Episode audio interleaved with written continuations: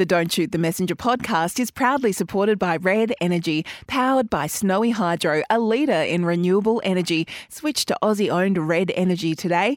Prince Wine Store, bringing Melburnians the greatest wine in the world. And Cobram Estate, Australia's most awarded extra virgin olive oil, grown, harvested, and first cold pressed in northern Victoria. Don't Shoot the Messenger podcast with Caroline Wilson and Corrie Perkin.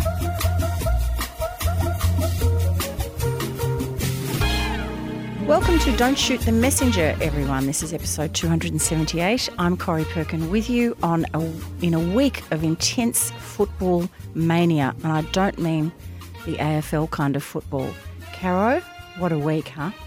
It was amazing, Corrie, watching the Matildas on Saturday night, and I think, or late Saturday, I think we'll all remember where we were the day that oh, that final, final penalty went in. It was an extraordinary night. It was an extraordinary um, night of television. It spoke volumes about the type of people who are watching this unbelievable team, who have just shocked us all with how well they've done and drawn crowds that I never thought possible in terms of TV audiences, and obviously as well as other other audiences, to um, to watch them. And as we speak, they're facing. They're about to face England in their first ever World Cup semi final. No, no Australian soccer team, man or woman, has ever made it this far. So, yeah. So as we record this episode on Tuesday, the Matildas are preparing to take on England, Australia's traditional sporting foe, our old colonial rulers in the semi finals, and that will determine who will play the winner of actually tonight's game between Spain and Sweden.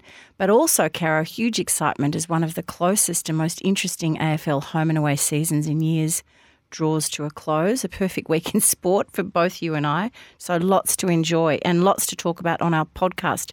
You have a recipe and a screen, and we have both read the same book. We have. You lent me this book when I was overseas, and I read it just after I left you in Florence. I'd already started reading it. Absolutely. Well, no, I, I, really, really enjoyed it. I didn't absolutely love it. I did love it. It was just a very unusually. The translation, you can always tell when a book has been translated. It's translated from German.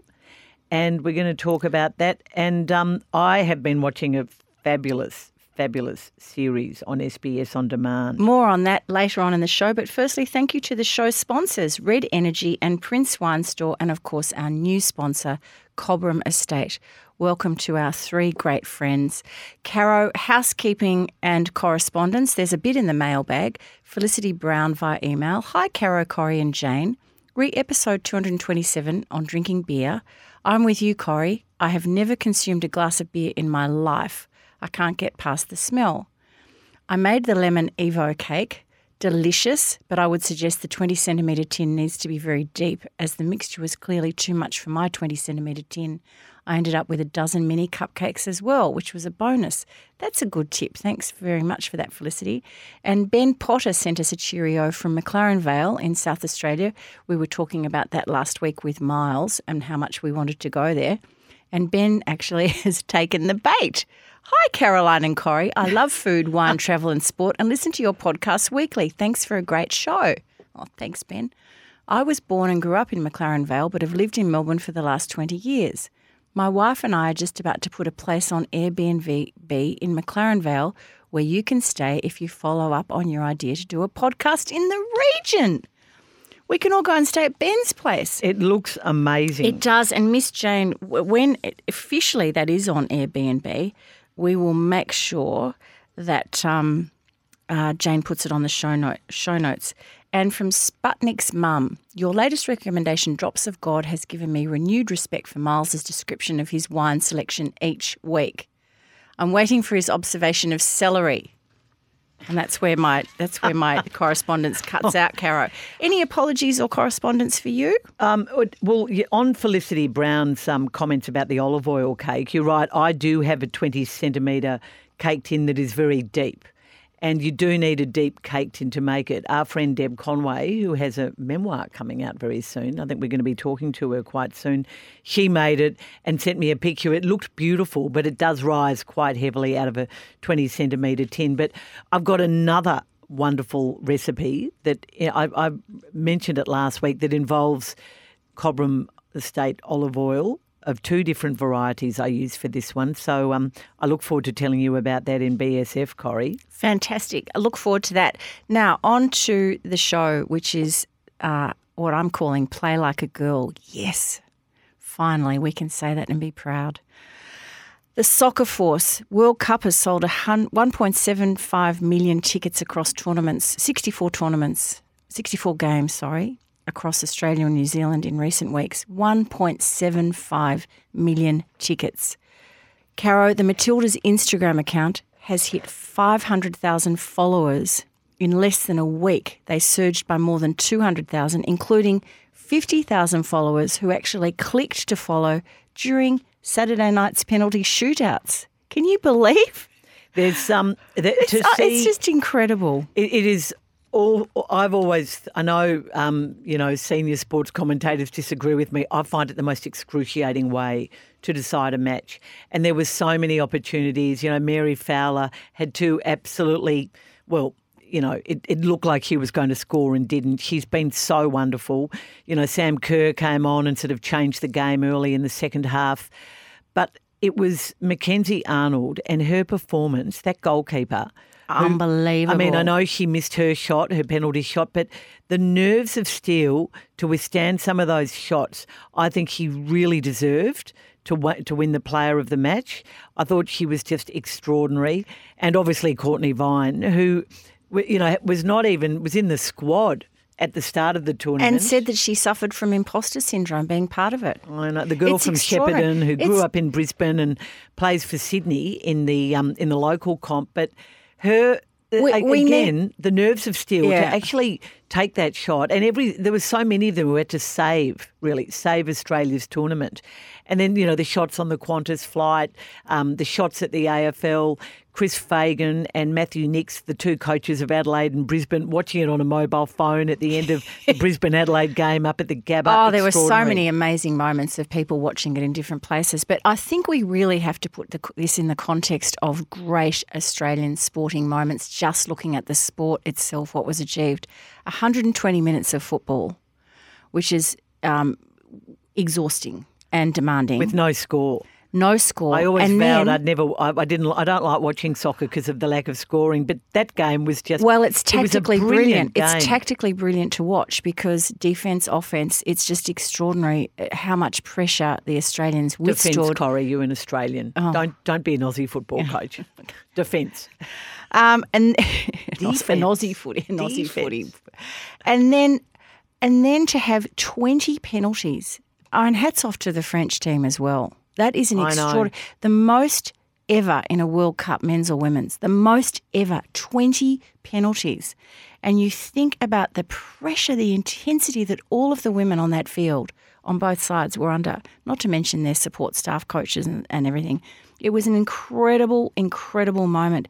And you remember a couple of weeks ago in the podcast, you were uh, just a, a little critical of of um, the women's the, the, the media or the lack of access that uh, the Matildas um, management and organisation and Yes, I was. I was. and the World Cup generally was Well, giving that's to. changed. It hasn't it changed? It's just incredible My- how my accessible fear- they've become. my fear, Corrie, after a, a, a an okay performance against Ireland, and then that you know terrible loss to Nigeria, where we thought we might bow out before we even got to the round of sixteen, um, and I don't think any host nation has bowed out before the um, before the end of the group stage. Before, I just thought it would be terrible if they didn't, if they hadn't come out and beaten Canada.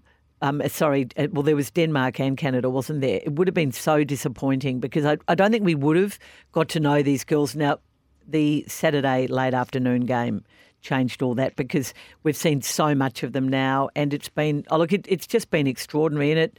I mean, I, I, I will remember we were we were watching it on our sofa in front of the fire, and it just got unbearable at several several stages. But you know, it was sort of worth it for Cortnee Vine's unbelievable shot, and it it took me back to sitting on I think my sofa in the early early early hours of the morning, the day um, Australia two beat um, the American boat in the America's Cup. I think it was 1982. 19, uh, 80 uh, 1982. Yeah.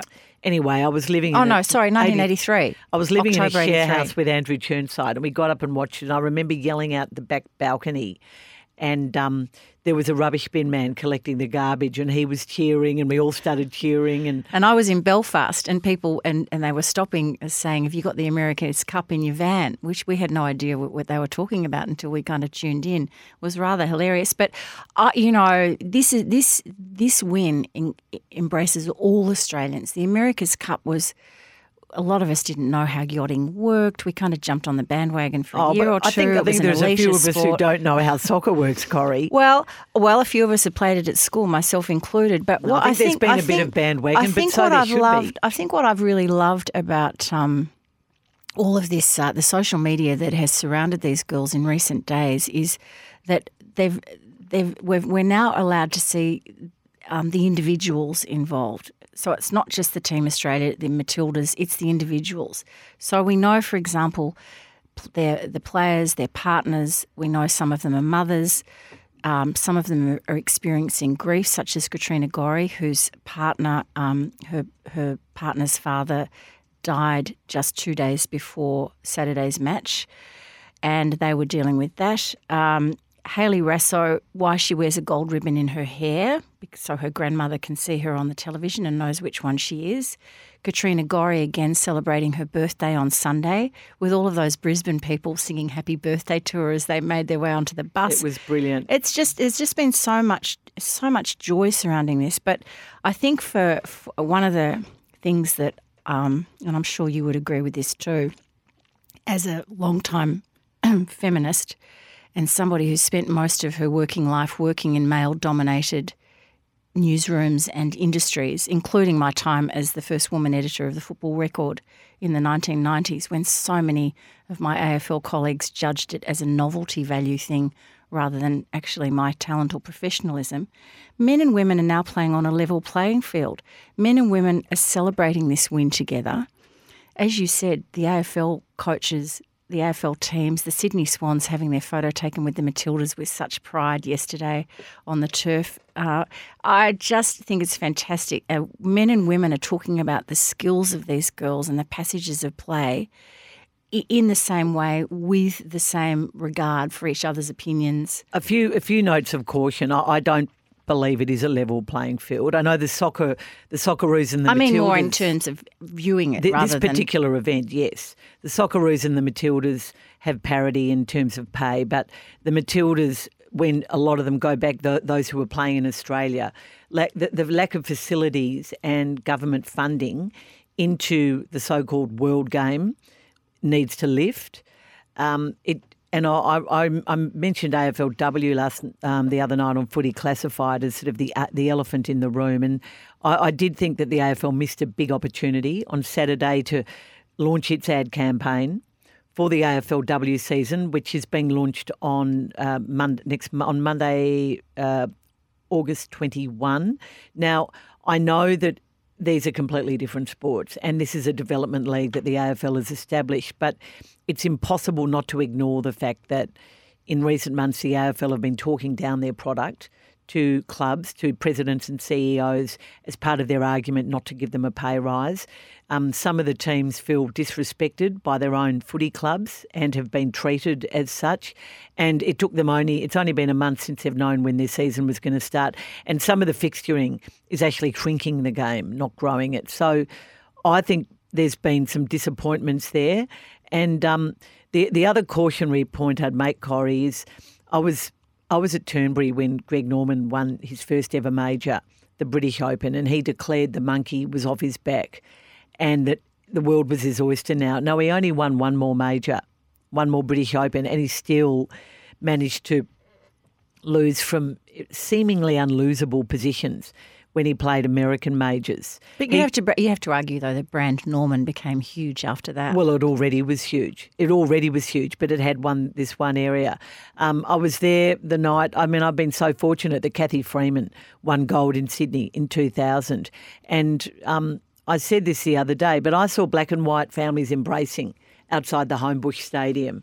This was going to be, I remember speaking, I think, to Herb Elliott, who said this will you know, for Indigenous athletes coming into the sport, where you know there hadn't been that many Indigenous athletes compete for Australia at Olympic level, this was going to change everything. It was going to change athletics for Australia for women's sport. Well, that didn't happen. Well, it didn't. No, it didn't. No, but no, not. But well, I take your argument about black and white Australia, and but so it's interesting I, it when didn't they happen with athletics either. So what I hope is that this doesn't happen. That this becomes a legacy that does live on for Australian soccer. The, you, it's interesting you mentioned the impact of Cathy Freeman because uh, goalkeeper Lydia Williams was saying, and she's fought five World Cup campaigns now with the Matildas.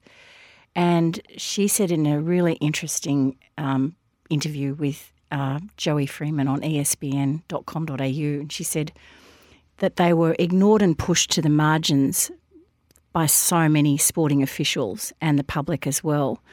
And that they didn't really have any role models because that there just wasn't the media coverage. And Lydia Williams said that they they found in, in when she first started playing soccer, they found their great sporting inst- inspiration in Cathy Freeman. And I think it's really lovely that Cathy Freeman addressed the Matildas the other day. And if you if you are on Instagram potties and you do have a chance or any social media and you have a chance to see because part of that talk a lot of it was private, but part of it was filmed. And Cathy sits there, and the girls, the looks on their faces from young to old is so respectful, it's so inspired. And I think that Cathy Freeman did have an effect on young women of any sport who oh, wanted to, to come of, into it. Of course she did, but I just, unfortunately, for where athletics are concerned and for Indigenous athletes playing a major role, and obviously we've seen some great athletes who've been Indigenous and non Indigenous, but just not in the numbers that you would have hoped. No, look, that's true. And you, you know, you have these great moments, don't you, as a nation? And um, you know, I just sort of threw a couple in a in a, an email to you and Jane yesterday. Things like the apology, marriage, uh, marriage equality vote, the walk for reconciliation, and you hope that at these these great moments that your country has grown a little, and that there's a national character that has has become more. Um, you know, equality is at its heart. It's opened its arms. There's greater understanding and greater connection. And maybe it happens, maybe it doesn't, but maybe just a little bit happens, and a little bit is better than nothing. And to think of men and women in living rooms, and I was part of that with a group on Saturday night, with men and women talking about the play, talking about the skills, and there's no mansplaining everybody was on board. Everybody was completely in the zone. Nobody made and I and I and I watching this whole World Cup campaign unfold. No sexist comments have I heard. No jokes about the women and their great bodies. It's just been like. Uh, just respect for the game and their skill, and I kind of love that, and I hope it has. It, it is changing the barometer a bit. And there's a lot to be said for just living in the moment. It was just an unbelievable victory, and it's been an unbelievable tour campaign by the by the Matildas. And you know we can just absolutely enjoy it for what it is. And I, I must say, it's only probably this code, the World Game Soccer, that could have achieved that because of the international significance. Yeah, I and, agree. You know the Macron, you know, or sort of coming on board. No, uh, look, it was just, it was extraordinary. It is. And, and as we said, we are recording this before the semi final against England. And but everything that we say remains. We are all, as a nation, so proud of what the Matildas have achieved. And go girls in whatever shape, way, or form that takes over the next few weeks, months, years. I think it's time to celebrate with a pink drink. Let's bring Myles in and talk pink. Here comes Myles Thompson from Prince Wine Store with the cocktail cabinet, and this week we are doing Think Pink in honour of the annual BCNA Field of Women. Myles and Caro, as we know, this is one of the great highlights of the fundraising year.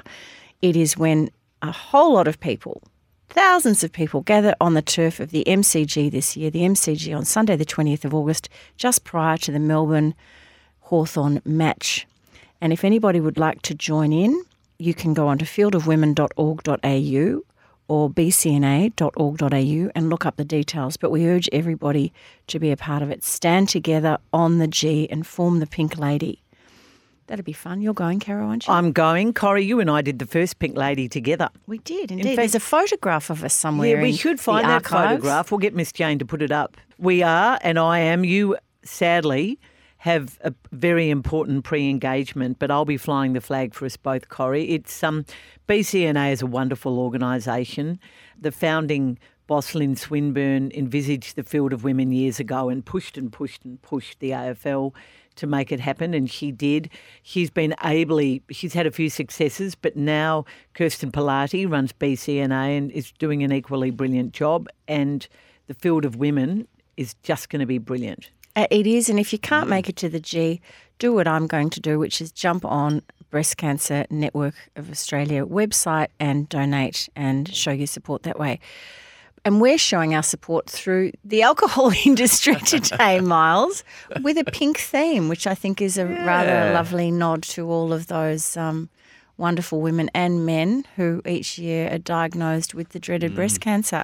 So tell us about your pink uh, offerings. Yeah, well, we talked about last week. We talked about the Dominique Portet Sparkling Rosé, so that was an easy, you know. Plus, we can celebrate. Lots going on to celebrate, so we can celebrate with that. So Pinot Chardonnay from the Yarra Valley. It's been a bit of a staple of the of the Portet brand for a long time, and it is one of the tastiest sparkling wines we do. Very good. It's been a bit of a stalwart sort of shelf shelf staple at Prince for for time memorial. It's been one of those. It's just such a great, easy drinking, but kind of serious at the same time. Sparkling rosé. I, have I- a I have a very dear friend. We meet for lunch every. We would like to do it more, but it's usually every cup two or three months, and we always start with a glass of Dominique Oh, Portet. great. Well, Carol, you, re- you know, So I. I reckon I had my very Yeah. first glass with you when um, we had a book club one year. Maybe it was about the late 90s in the Yarra Valley. And on the way to the book club, we did a little stop at Dominique Portet's winery. We did. And we had a wine tasting, and I think we, from memory, I know I bought a couple of bottles of the sparkling. I thought it was terrific. Mm. It's just, it's just been, um, as you say, Myles, for at least a couple of decades. It's just been a regular. Yeah, real standard. Uh, uh, our dear bearer. friend Ro Thompson is the sister-in-law of Dominique. oh, okay. And um, in fact, my son, Corrie's godson, Ned, worked there briefly on a summer job. Oh. But it's a most fabulous place, and he makes some great wines. But Absolutely. I know pink Ben, the son, a bit better than. I don't know if I've ever met Dominic Portet, but yeah, yeah. So it's great. It's such a great. It's a nice place to go out to as well. It's a beautiful little spot.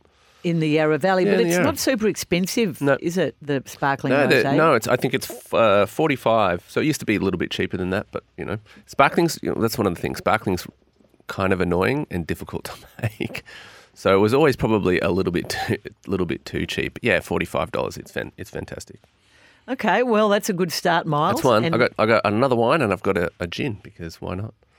Go ahead. So, so the other wine is the the Koerner brothers. They're out of Adelaide, Adelaide oh, we Hills. love the Koerner yeah, brothers. they're Pigato. So this is a Yes. pinky orange, but I thought it would, would be, be nice to sort of talk about their wines. Pigato, which is probably most people know it as Vermentino. Um, Pigato is just, I think, one of the dialects in, in Italy. Um, it's so a skin contact, so it gets this lovely pinky salmon orange kind of hue to it. They do it with some whole berries in that skin contact for about 20 days, so it gets this lovely sort of pithy sort of citrus texture. Um, it's kind of lovely sort of almost it's like peach iced tea lemon sort of thing going on. Really, really cool wine. Just when you think he's going to run out of comparisons. What's the word? Um, metaphors or similes or Can I- Metaphors, He finds another one. synonyms. Can, can I say that um, in this wonderful um, Apple TV series I recommended last week, Drop of God, there is a fair bit of peach happening in one of the tests that are, taste tests that are set to the two contestants. And we had the Koerner brothers at our wonderful wine tasting. We did at Prince last year. Yeah. And I, I bought half a dozen Oh, bottles yeah. as a result. I loved it. Yeah, we really like their wines. They're very, very cool. It's K O E. K O E R N E R. Yep. Yeah. And how much does that cost? Uh, that's 41.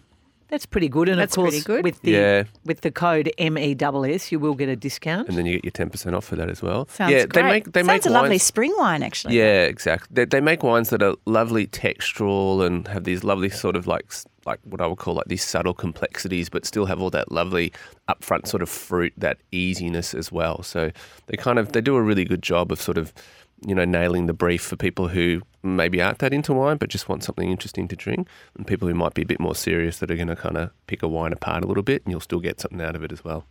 Great, Great. recommendation. And what's the Let's gin? get down to business. and and the gin. So I was going to do the I was going to do the Herno, but I actually decided on on the uh, Spring Bay.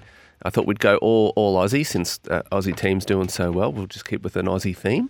Um, so Spring Bay from Tasmania, and it's their pink gin. Never heard of it, Corrie. Oh, Spring What's the name of it again? Spring Bay. Love it. Yeah, so they sort of started off with just uh, the one gin, which they were, I think they were making. You hear this a lot. They were making because they wanted to make um, whiskey, so you have to wait the three years to age it. So they were sort of waiting. So they were making this gin, but they make this lovely, quite subtle, pretty sort of gin. It's it's really lovely and super clean, as you'd imagine from Tasmania. You know that really sort of there's really clean flavors. It's really beautiful. And then this is done with, um, I think there's a local farm. They get it all from one farm, um, raspberries. So they macerate it with the raspberries to give it that sort of pink color and it gives a little bit of flavor. It's not sweet. It's not like a, you know, raspberry liqueur. It is a dry gin and it gets this lovely pink color from the raspberries. Um, and it's just based on their on their standard gin. So that kind of standard, subtle sort of London gin, like London dry style, which is that juniper sort of driven little licorice root.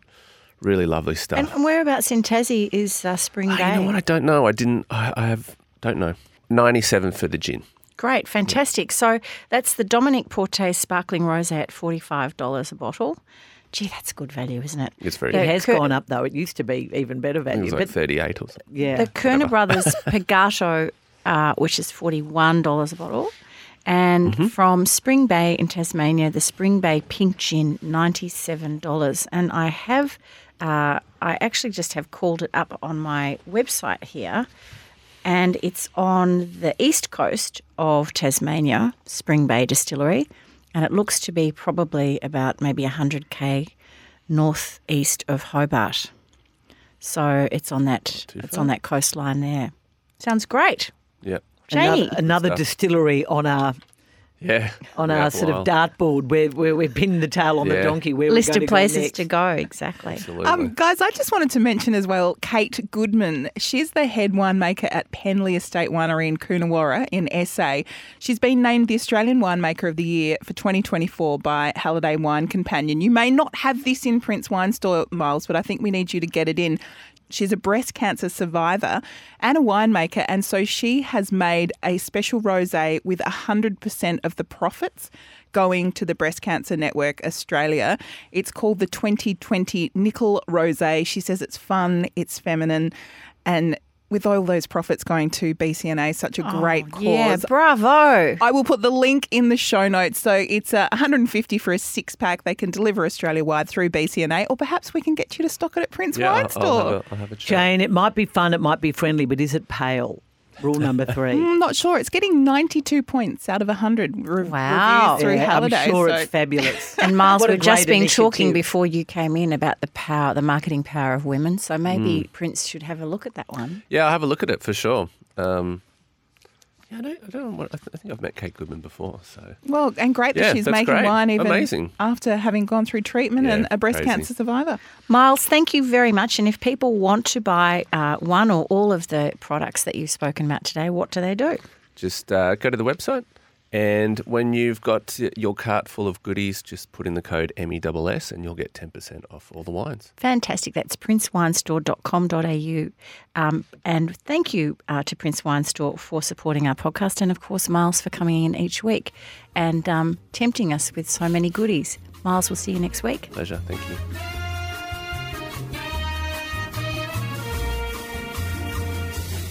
Book, screen, and food, Caro. Our favourite segment, or is it indeed? I quite like Grumpy myself. Uh, book, screen, and food, and we welcome, of course, Cobram Estate, our wonderful new sponsors of this segment, particularly our recipe of the week.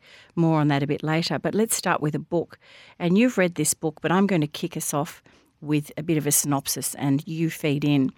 This is a new release called The Fire by Daniela Krien, K R I E N, and she is a German writer This is her third novel. I read her first novel uh, probably a couple of years ago called Love in Five Acts. Caro, I highly recommend this book. It's it's um you could say five short stories, and and each one is about a woman coming to terms with fulfilling her role as a wife or as a mother or as a friend or as a lover. Uh, but they there are uh, segues between the different stories. So it's called Love in Five Acts. Highly recommend this. And mm. one of the things I do love about Daniela Krien's style is that she does seem to take seemingly normal family or relationship scenario and then explores the simmering angers and anguishes and regrets and melancholy and so on that wrap themselves around relationships and just make us all a bit too, um, you know, introverted sometimes, thinking too much about stuff that may or may not be happening. And and how these these sorts of thoughts and feelings dominate relationships. The fire has been marketed as a marriage in decline, but I'm not sure it's actually a marriage in decline. I would say more a portrait of a marriage that is just completely exhausted. We have 49 year old psychotherapist Rahel and her university professor husband Peter, who, who is in his 50s. They live in Dresden uh, and they have two adult children. And in fact, one of them, the daughter, has two kids, so they are grandparents. And a very annoying daughter, if you don't mind me saying. I kept thinking of Kimmy and Kath and Kim, just quite demanding. Um, and Rahel and Peter have planned this hiking holiday when plans changed. The log log cabin uh, resort where they were planning to spend their little holiday, their two or three week holiday, has gone up in flames. Hence the title, "The Fire." And the two of them end up wondering what on earth they're going to do with their enforced leave, which sort of suggests they're going to have to spend a lot of time together. Ruth, a long-time friend of Rahel's mother, late mother, um, calls one day to say that her husband, Victor, who's had a stroke, has to go to a stroke rehabilitation clinic in the city. And would Rahel and Peter think about coming to her farm and looking after the animals? The couple agree. Peter well, somewhat reluctantly. Yeah. Rahel agrees, and then Peter has to is forced to go. Is what happens. That's right. Um, a few days into the trip, of course, the daughter arrives. The aforementioned daughter, difficult daughter, arrives for a couple of days of free babysitting. And this triggers in Rahel a lot of self doubts and reflections upon her own abilities as a mother and what she did right and wrong, particularly as a working mother. So it is an interesting book, isn't it, Caro? Because this couple go away they're questioning their marriage. We can't we can't work out at the very beginning where the problems or the cracks have occurred, what's going on. But I must say that one of the um, one of the aspects of this novel that I really enjoyed was uh, Peter and the causes for his disconnection from the marriage. And we're not going to give anything away. But Daniela Krien said in an interview, I wanted to deal with the idea that some older men feel alienated from contemporary society. They don't understand it, and so they withdraw from it. And I think that's really interesting. And also interesting, just before you tell me what you think of this book, is this book is set in old East Germany. So, after the reunification of East and West Germany in 1989 and the Berlin Wall fell, we all thought in the West, happy days, everybody's going to connect and everything's going to be terrific, and they'll, you know, now Germany is one country. Well, 30 years later, Daniela Krien in her novel is reminding us that things are not equal yet, even. So, what did you think about the book? Yeah, I, I thought the um, the fact that they're they're a Dresden, it was set in Dresden. I mean, obviously, most of the book is set in this beautifully described country part of Germany that um, I, I think the descriptions by Daniel were absolutely beautiful of both the house, the animals, the relationship with the animals, and the lake where they swim. Um, but the fact that Dresden, which has such a you know black history um, from World War II and what happened to Dresden during World War II with the with the bombing, um, that comes into it a bit. Um, is, without going into too much detail yet, it, it, was a work scandal that really challenged, was one of the things that has challenged their marriage that Peter suffered and that they're still feeling really the aftershock from what happened. Um, I thought the relationship with their son, who's a bit of a remote character and has been incredibly successful in his career, but has almost sort of checked out of the family, but does come back at certain parts of the novel was really interesting. Uh, the, the, daughter comes in as sort of a disruptor, demanding this, demanding that, um, picking on her mother.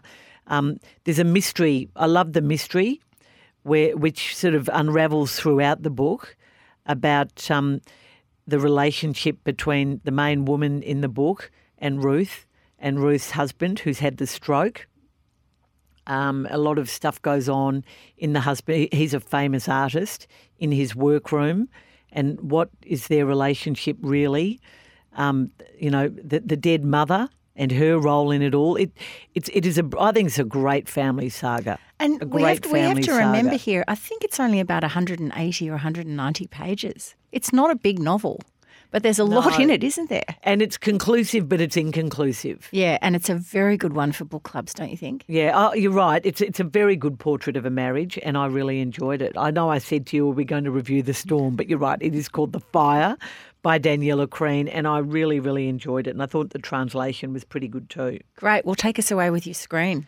Well, this was a recommendation from Anna from the Op, op Shop. Um, it's called Kin, and it's on SBS on demand. Um, look, it this is it's it's Irish. It's an Irish drama. It's a gangland drama about a family. A lot of um, a lot of the book reminded me of Animal Kingdom, the great film that um, completely reignited Jacki Weaver's career, put her on the international map. And there is a Jacki Weaver character in Kin. But um, it's basically about a family, and um, it starts with um, one member of the family, one of the sons, returning home. You don't know where from, and it becomes pretty obvious he's returning home from jail. And there's a bit of a family reunion to welcome him and you get to know all the different characters very, very quickly. But the characters on the exterior of this family are equally important. And um, one of them, played by Ciarán Hinds, who's a well known actor who um, has been in so many brilliant films and TV series, is one of the protagonists that leads to basically a gangland war and all the different family members. Oh, the, the acting, Corrie, is absolutely brilliant. You do spend sort of the first series having to really listen to actually understand what they're saying. The there's first a- series or the first episode? the first series. Oh, I'm- really? I- I'm I'm about halfway through the first series, and apparently people have been going through that thing where the episodes have dropped, but it's all dropped now. So I'm actually loving it. I, I want to single out Clare Dunne, who is absolutely brilliant in this. Charlie Cox. Clare Dunne plays the mother of um, or, or the wife of one of the other brothers. Have we met her in anything before? Do you Um, know? I think she's. Um, I've, I've definitely seen her before, and I reckon I've seen her in. Um, she's absolutely beautiful. She has a really interesting mark under her eye, and you don't realize you don't know whether that's her or whether it's some part of her character. But in fact, the actress in real life has this dark sort of mark under her eye. All the brothers are brilliant but you've got to watch the first episode, and I won't give too much away, but there is a, an unspeakable family tragedy that happens right at the end of the first episode that precipitates all the different roles.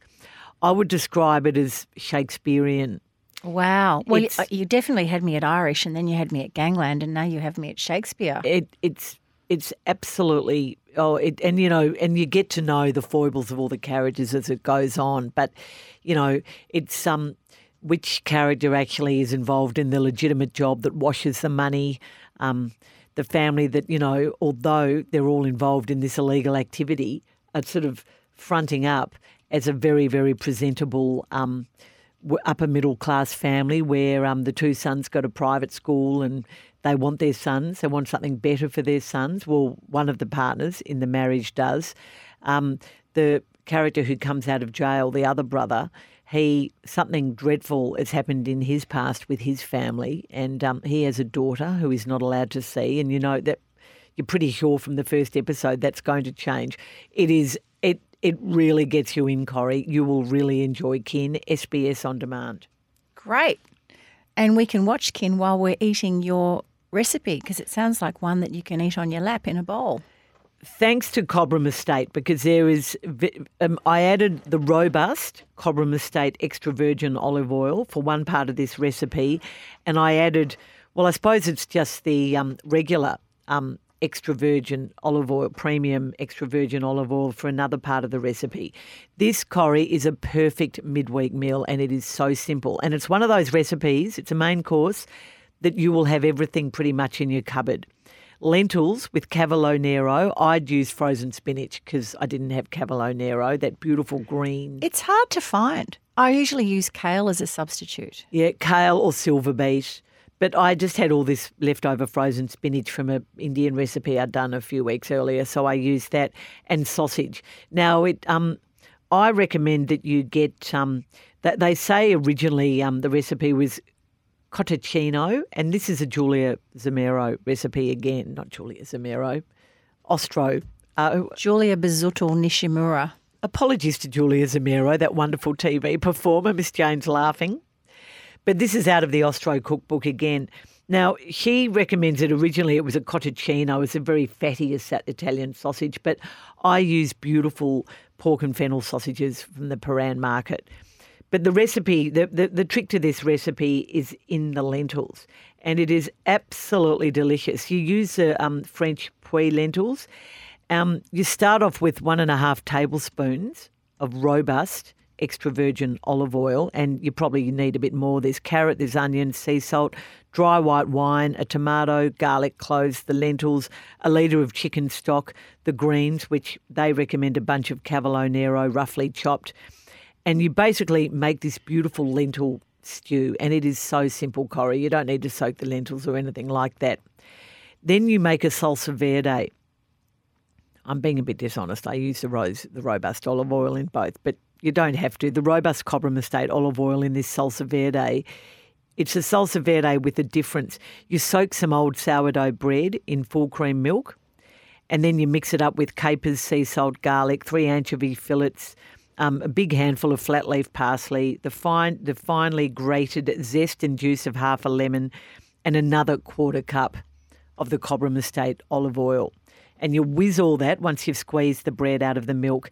And so what you have is a bed of this beautiful lentil stew, some beautiful sausages just served on top. I just had one, Brendan had two, and a bowl of the extra of, of these the um, salsa verde made with the robust Cobram Estate olive oil sitting next to it, and you pour that over the top. It is absolutely delicious. Sounds yummy. And, Any sausages will do. you know, Caro, the, the sausage is much maligned. There are a lot of people who think that a sausage is not an appropriate thing to serve at a dinner party or something like that. I say codswallop to that. I went to, do you remember my friend Fleur McCarg when she was married all those years ago?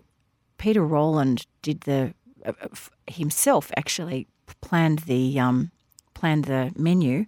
And we had as a main course bangers and mash. How delicious. How delicious. I'll never forget, I was sitting on a table with Lillian Frank, who must have been to many a, uh, a sit down dinner with a chicken breast. And she just was over the moon. Darling, this is brilliant. And it was. It was just, we all hoed in. Everybody, like you could have almost licked our plates. And whenever I serve sausages as a, you know, as a, as a kind of a main course thing because I just can't be bothered doing anything else. People rave, and we all. It's always like, why is the sausage maligned the way it is? I know then. I know they're fatty, and I know they're not great for your diet. Well, the pork and fennel, the really good Some quality pork lean, and fennel ones yeah. are very lean, and those ones you get from Mediterranean wholesales, wholesalers are delicious. My friend Stephen Mandy turned 60 and he had a um, uh, just a, a party on the Yarra at a cafe on the Yarra, and that was what they served sausages in white bread. And he insisted that they had to be the supermarket sausages and the white bread had to be, you know, I don't know if it was Wonder White, what sort of white bread it was, but that was what it was with tomato sauce or mustard.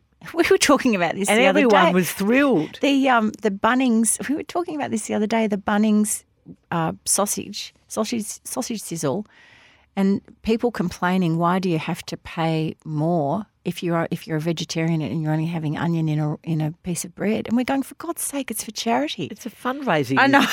anyway, That's well, very tight. That's a really good It's recipe. delicious, lentils, Corrie, and le- it's very easy. lentils, Cavolo Nero and sausage from the Julia Busuttil Nishimura cookbook Ostro. Miss Jane will have the recipe on the show notes.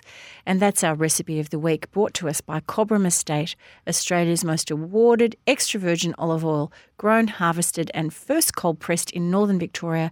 And Caro and I and Miss Jane and all of our Don't Shoot the Messengers out there are thrilled to have Cobram Estate on board. And I must also say that we are powered up, Caro. We're powered up by Red Energy.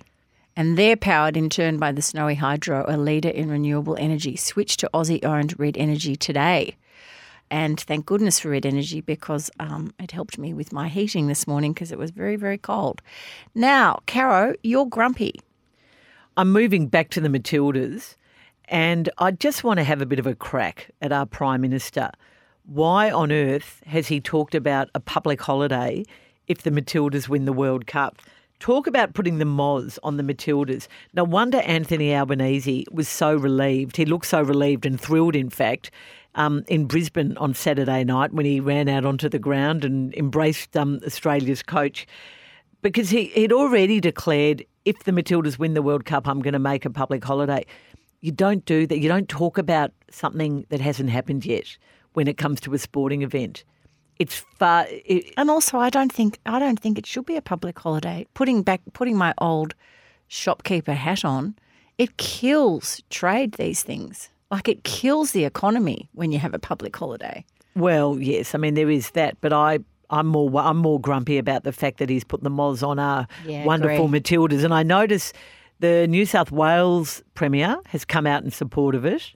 Let's just see how we go against England, and if by some unbelievable, unbelievable chance of fortune we beat England, who were the favourites to win the World Cup, and then we're playing um, who will it be, either Sweden or Spain Mm. in the final. Let's let's not even think about it then. I, I, just, agree, Albo. Keep a lid on it. It's like when footy teams, AFL teams, start um, complaining about having to play a final not at their home ground when they're not even in the final yet. Just very, very bad karma. So that's my grumpy. Mm. And we woke up this morning to see that opinion polls regarding the Prime Minister are low, low as they go. Mm. Oh, Mm, really? We might have to talk about that next week, the impact of the voice on the Prime Minister. Um, Caro, that was a good grumpy, and I completely agree with you. So let's get on to six quick questions for Red Energy. What's your latest Melbourne GLT? This is the most wonderful GLT, and I'm only sorry that we've all missed it now. Um, but it is just um, something that I will definitely be doing next year. And it is just such a great, um, and apparently it's been going, Corrie, for nearly 10 years. It's the Spring 1883 Art Fair. Have you heard of this at the Windsor Hotel in Melbourne? Um, no. Oh, sorry, it hasn't been going for 10 years. It's been going for eight years. My son Ned, who's in town at the moment, went on Friday night. The Windsor Hotel opens its doors to a lot of young, cool artists. I know um, the fabulous fashion brand Alpha 60 had an exhibit on there, but it's an, it's an exhibition that goes through all the rooms of the Windsor Hotel and it's not expensive. But um, there's art in the bath, there's art on the bed, there's art in, in you know sitting in the showers. Um, there's sculpture, there's paintings, there's fashion, and it's through the rooms of the Windsor Hotel. How fabulous. I just, it's based on a, a New York idea, I think, from the Grand. What a brilliant Hotel. idea. And those beautiful function rooms. We, oh. you and I went to a very famous wedding at the Windsor Hotel. We did, we did. I think we're our daughters flower girls. Your daughter was a flower girl, and we were all filmed by the federal police. Was there anyone packing in the bridal party? As we found out later. Spring 1883 Art Fair. Now, this went for four or five days. It ended a few days ago. It's on every August. All right. And I never. Diary date. Did you know anything about it? No, I've never heard, and I thought I knew a lot about the visual arts in Melbourne. Clearly, not a lot. What a great idea. We'll put that in the diaries for next year. What's your latest Mornington Peninsula GLT, Corrie? Rosebud Plaza. Oh, It's had a makeover. Did you know?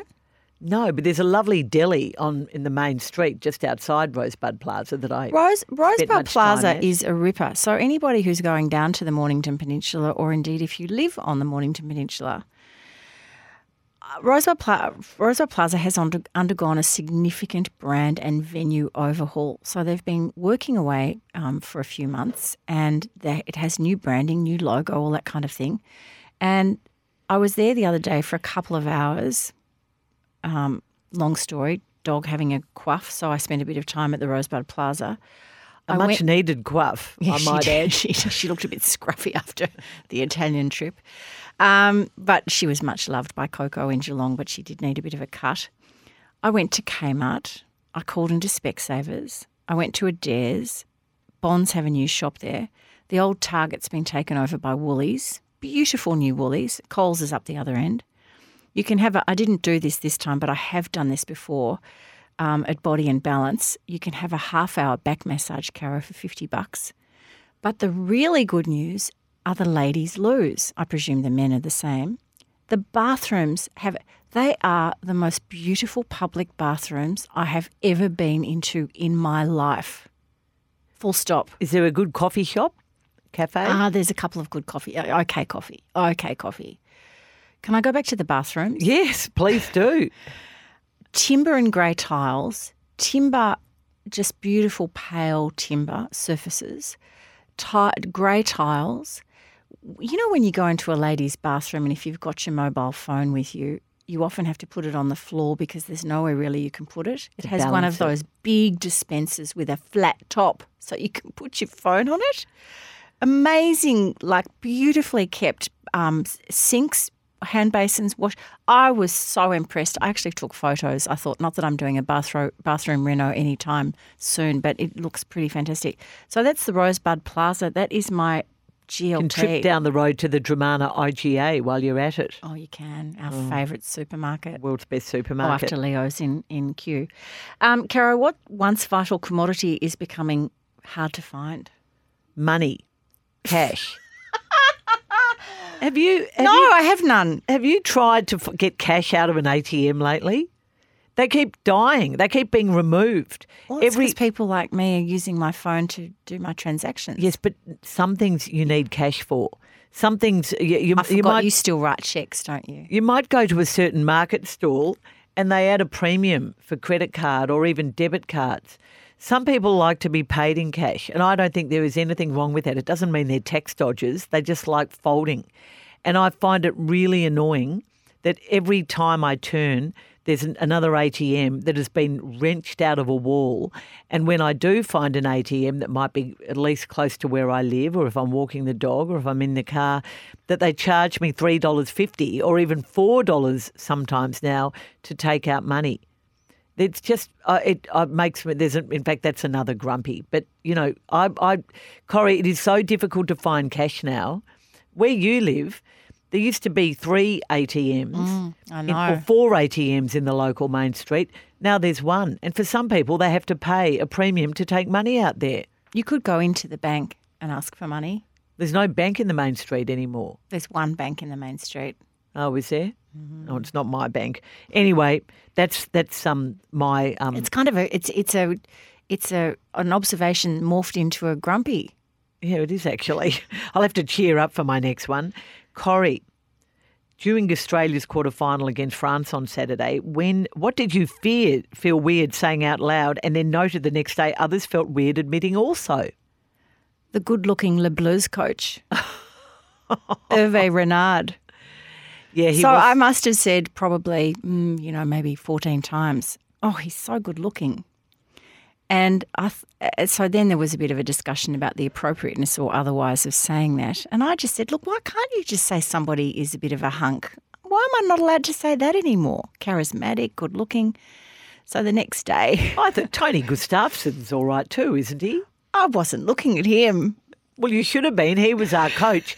He was very cool during all those penalty shootouts. I'm sorry. Yeah, I know, but like we're talking about the Le Blues coach. So the next day on an Instagram account, um, a friend actually of one of my daughters had had a story posting saying, "Can we please talk about the French coach?"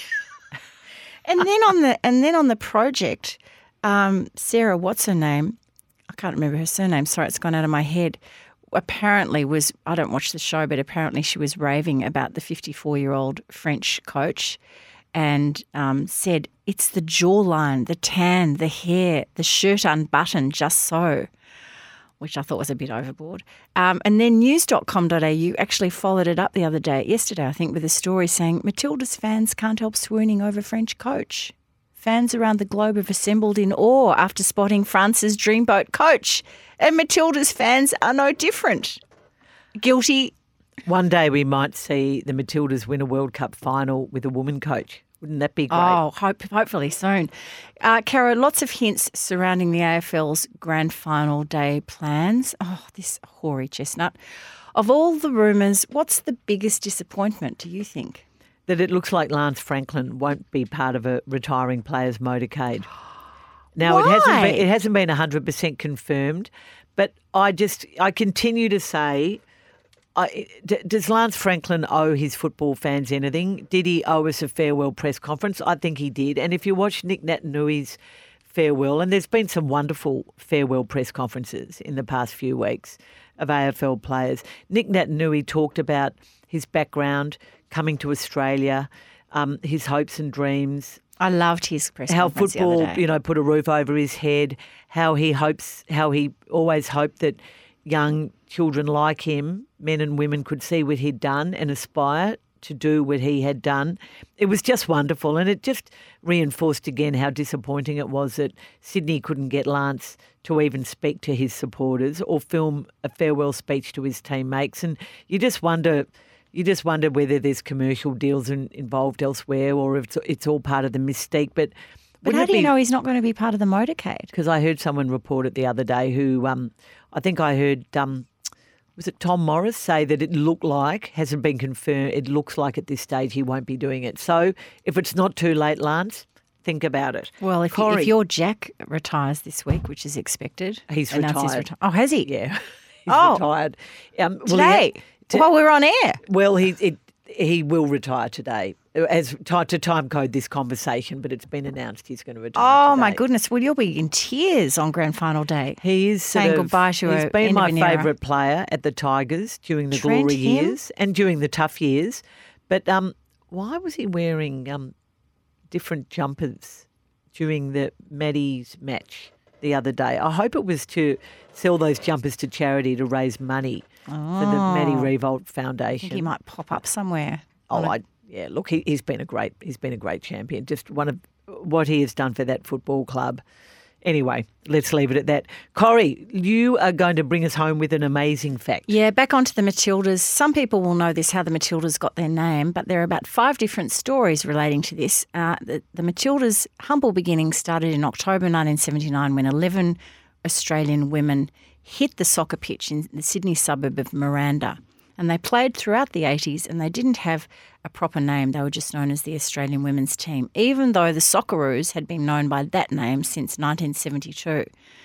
Suddenly, we get to a World Cup 16 years later, and there is a bit of thinking about what should we call our name. The Soccerettes, the Lady Socceroos, the Soccer Bells, even the Jillaroos was uh, suggested, which now, now, of course, is the National Women's Rugby League team name.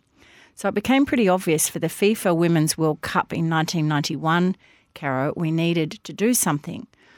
And Sharon Young, who played four A internationals for Australia, Sharon Young at the time, um, well, she recalled that they, the, that officials were asking for suggestions, and she came forward and said, "What about Matilda? She was that kangaroo who went around the stadium at the Commonwealth Brisbane Games." Commonwealth Games. Don't we all remember her? So, and the mascot, Matilda, had obviously the name had been taken from Waltzing Matilda, the Banjo Paterson famous 1895 bush ballad, widely regarded as our unofficial national anthem. But um, anyway, she threw the name in, and Peter Hugg, who was the then CEO of the Australian Women's Soccer Association, was thinking, what can we do? What can we do? They decided to have a poll on SBS on their footy show, their soccer show. And people called in, they were given five different names and they had to vote. And the one that won the day was the Matildas. So uh, that we went into that um, first World Cup match against Sweden known as the Matildas. And that's how we got our name. And a wonderful name it is. And they are playing, in fact, on Wednesday night, the Lionesses. They are. The Lionesses. Rawr. Miss We'll Jane, take what that. are you screwing up your nose about, Miss Jane? Well, I mean, I know the lion is the symbol of the empire, but like, there's no lions in England. Good point, Shane. That's true. Regent's Park Zoo, but you've got a very good point. Look, Matilda you know, was one of the names I two, two, two, seriously thought about um, when um, naming both my first and second Well, daughters. my brother's my brother Steve's granddaughter is Matilda, and do you know that if you are they're coming down to Melbourne to visit because they live in Sydney, and Matilda, I think this is right, gets a free flight because her name is Matilda for this month. Did you know that? There you go. I'll, I'll double What check the Qantas actual is detail. giving free flights to anyone called Matilda. no, Matilda. Virgin. Virgin. sorry. Virgin. Wow. Let me double check that. So every person who has a Matilda in their life is madly waiting for the, the my summary of this. I will report back next week, Caro. Oh, well, Corrie, that and might be a bit disappointing for people who are going to No, take no, it it's on definitely board. no, it's definitely happening because Tilly's thing. com- Tilly's coming down on a free flight. So there you go. 10% discount, not free. Oh, Jane, God, you're a whiz with Google. I went to a new restaurant Okay, the other that night. is so typical of me to completely exaggerate. Corrie, I went to a new restaurant the other night and there was a review of this restaurant in The Age. It was a really good review and it said half price cocktails for the month of August. And we got there. It was a lovely, um, you know, small family dinner. And a lot of people were drinking cocktails. And I said, um, So half price cocktails? And the guy looked at me, said no. And he said, Hang on, I'll go and check with the management. And he came back and, oh no, that was for July 31 and August 1. And the Age review said it was half price cocktails for the month of August. And I was going to have a cocktail, but you know what? I thought, no, I'm not going to have one now. That's bad, isn't it? well, it's the age's fault, really. Well, no, that's what. Ma- well, we, we don't know whose fault it was. Oh, I haven't got bad to the bottom of that. Okay, ten percent if your name's Matilda. But you feel a bit sort of embarrassed asking. But if that's what it says in the review, yeah, that's right. It was a nice restaurant. But anyway, it was a bit disappointing. I Um, had a glass of wine instead. Great chat, and don't forget there's more of it later in the week when we drop another episode of Dear Caro and Corrie where we solve your dilemmas. If you do have any, don't forget to write to feedback at don'tshootpod.com.au, Dear Caro and Corrie, and we will get to your um, dilemma. Meanwhile, we'll be back again next week, and we'd like to thank, of course, those who power us, such as Red Energy and Prince Wine Store, and of course, Cobram Estate. Welcome to the panel, Cobram Estate. Great to have you on board. Go Matildas. Go Hawks. Last two weeks. And what do we say, Caro? Don't shoot the messenger. Thanks for listening to this episode of Don't Shoot the Messenger with Caroline Wilson and Corrie Perkin. We love getting your feedback. You can find us on Instagram and Facebook with the handle at Don't Shoot Pod. And you can send us an email anytime to feedback at don'tshootpod.com.au. Of course, you can rate and review the show wherever you listen to your podcasts or you can tell a friend about Don't Shoot the Messenger. That is the easiest way to help us spread the word and support the podcast. Thanks also to our fantastic sponsors. Red Energy, powered by Snowy Hydro, a leader in renewable energy. You can switch to Aussie owned Red Energy today. Prince Wine Store, bringing Melburnians the greatest wines in the world. And Cobram Estate, Australia's most awarded extra virgin olive oil, grown, harvested, and first cold pressed in northern Victoria.